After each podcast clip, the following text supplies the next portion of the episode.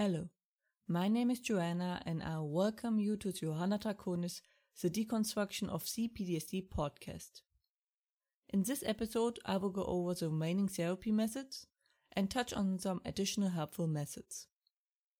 After that, we're going over the abuse that can happen during therapy. Last week, we covered cognitive behavioral therapy, or CBT, cognitive processing therapy, or CPT, and prolonged exposure therapy, PE or PET. This week we are going to do EMDR, the eye movement therapy, things that are helpful, and patient abuse. First, we start off with the EMDR, the eye movement desensitization and reprocessing therapy. This therapy is the topic right now among therapists, heralded as the solution to all, which is unfortunately not true. First off, there is no need for eye movement. It is completely enough to just look absent in the distance, so you don't even need someone waving anything in front of your eyes. But for some it does help to focus. It's a deep form of relaxation, like hypnosis is. There is still a strong debate going on how it exactly works, but it seems not like the original creator thought it does. It is rather amusing. So what does the therapy do? You are basically going in direct communication with your subconsciousness, while revisiting the trauma with assistance of the therapist. So what are you doing? You are like in a movie, walk into the memory that is a trauma, and now you can judge it with the current state of mind, without being lost to the situation. This method is this for a good reason. It is wonderful what, what it does, and is quite similar to my method, but goes for a different field of PTSD. What do I mean by that? Well, this method is excellent at correcting wrong memories. This method is extremely helpful if you can gain new insights by reliving the moment. Also, it helps to reduce some symptoms by creating clarity. Unlike prolonged exposure, it doesn't just revisit it, but actively interacts with the memory. That means it can correct false memory you have or maybe add things that add more clarity. Most effective against phobias, as they are usually learned or caused by an exaggerated memory. So this does wonders. But like I said, only if you gain new insights by revisiting the memory. For example, when you are a child and find a dead body, you will think you murdered him because no one else is there. With EMDR, you can revisit and realize, wait, I didn't do it. Someone else did. Or when there were like 50 things going on while it happened, and you get clarity this way. Or if you feel like you could have done something, but in truth you were far away. The mind plays tricks on us. But for example, if you saw your friend die in front of you, revisiting that moment won't change that. Nor will it change the memory of rape, abuse, etc. So it's actually pretty limited for PTSD. I recommend using it if there's in any way revisiting the moment with a clear mind would help you. And I do think the therapy is a step in the right direction. But sadly, it isn't the solution for all cases, as many claim. Now we go to things that are helpful, but not really a therapy like the ones before, on its own but can greatly improve your stability and quality of life. First, the group therapy. As I said in previous podcasts, we are social beings, and knowing we are not alone with something is incredibly helpful. It is so good to have someone you can talk about it. As most non PTSD people don't really understand you, and that can make you feel even more isolated. I highly recommend it, especially if you don't have a strong PTSD support network in your social circle. Additionally, the others might have some helpful tips how to handle symptoms and other side effects of PTSD. It might help you deal with some trigger cores.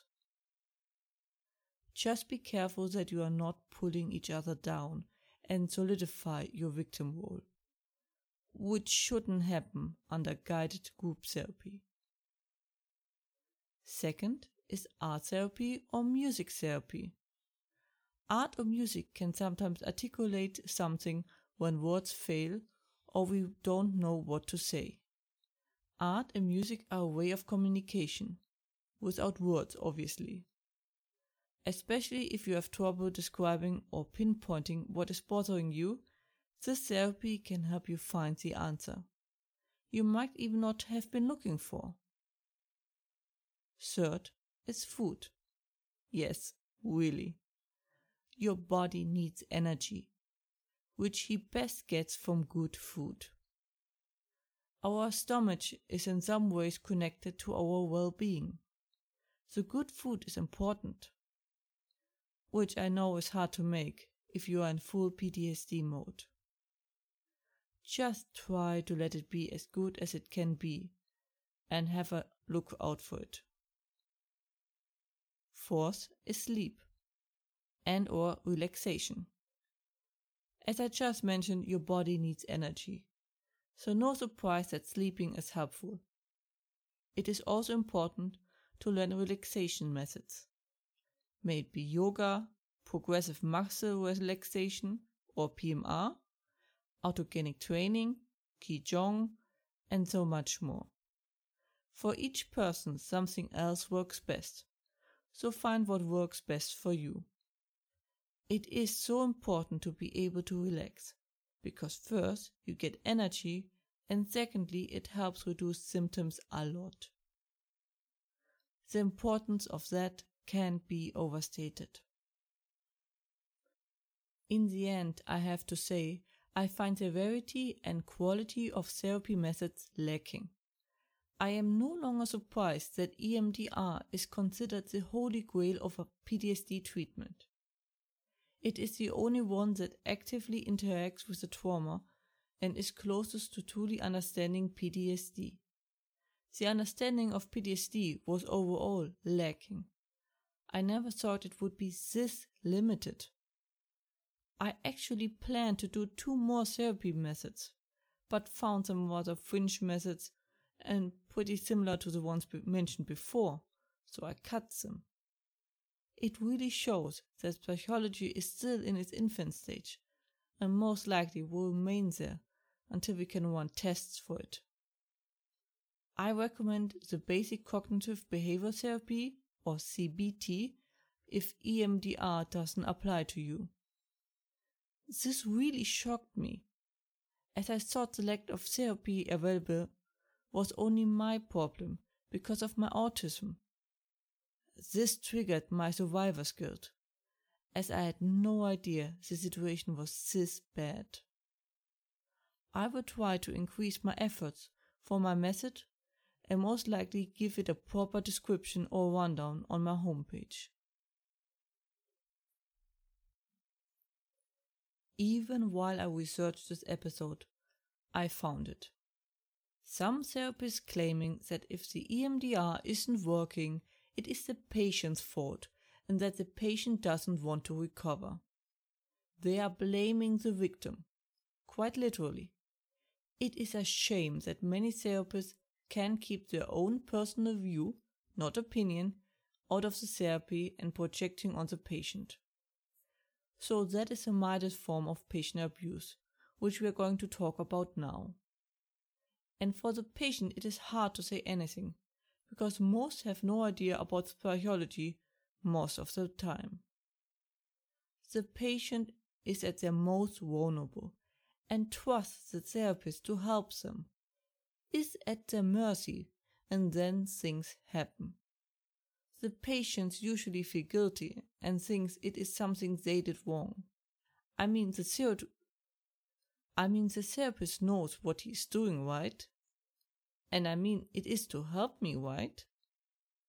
You always have the right to say no, even if you can't argue why. If it makes you uncomfortable, you have the right to stay. You have the right to say stop. Patient abuse can go up to literally sexual abuse. The German Times recently wrote an article about it. The actual clinic, doctor, etc. abuse I will cover in a different episode, as it is a topic on its own. Even my mother was victim to patient abuse herself, which I helped her through it after the appointment. Luckily, it was just the mild form.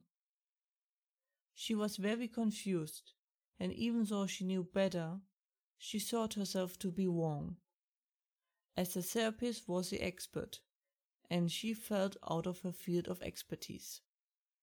Typical for an abuse of power position. The problem is, even if the patient recognizes that he was abused, he won't do or say anything, as the therapist is felt much more believable than themselves.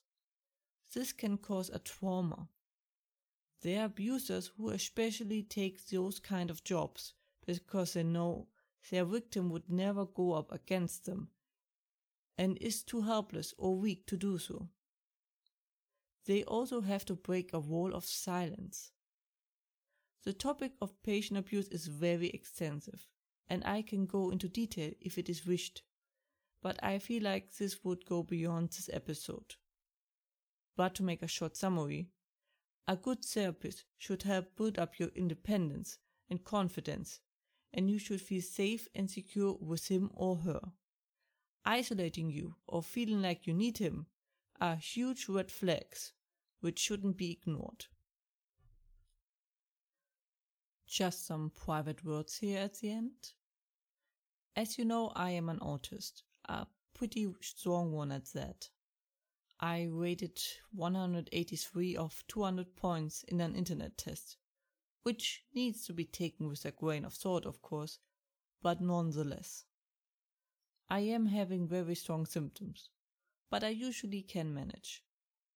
I was tested in the clinic, specialized as one of six places here in Germany, and got the confirmation. Now I fight for my handicap being recognized by the state which they didn't give me, but instead ADD, which doesn't even count as a handicap anymore when you're an adult, and which doesn't give me access to the support I need. So I fight a lawsuit, as otherwise I'm stuck with my whole life and have no chance of changing it. Which was declined this Friday, because I managed to finish school and therefore couldn't be handicapped at least according to the consulting doctor. That I was missing literally 60% of the time and other details were naturally not asked. Good to know that my last weeks of struggle were just my imagination. Ah, bureaucracy, the true religion of Germany. I am sorry, but in those kind of situation only gallows humor helps. I talk with my lawyer, but I don't expect any help or change soon. And that was it for today's episode. I hope it gave you some insights in the so limited options you can take. Please don't hesitate to speak up if you feel like the therapist stepped out of line. He or she is only human too. If you have any questions or feedback and the like, please let me know at contact me at johannadraconis.com. More information and transcripts you can find as usually under johannadraconis.com slash podcast. And links are in the description. I hope to see you next time. Watch yourself and have a wonderful time.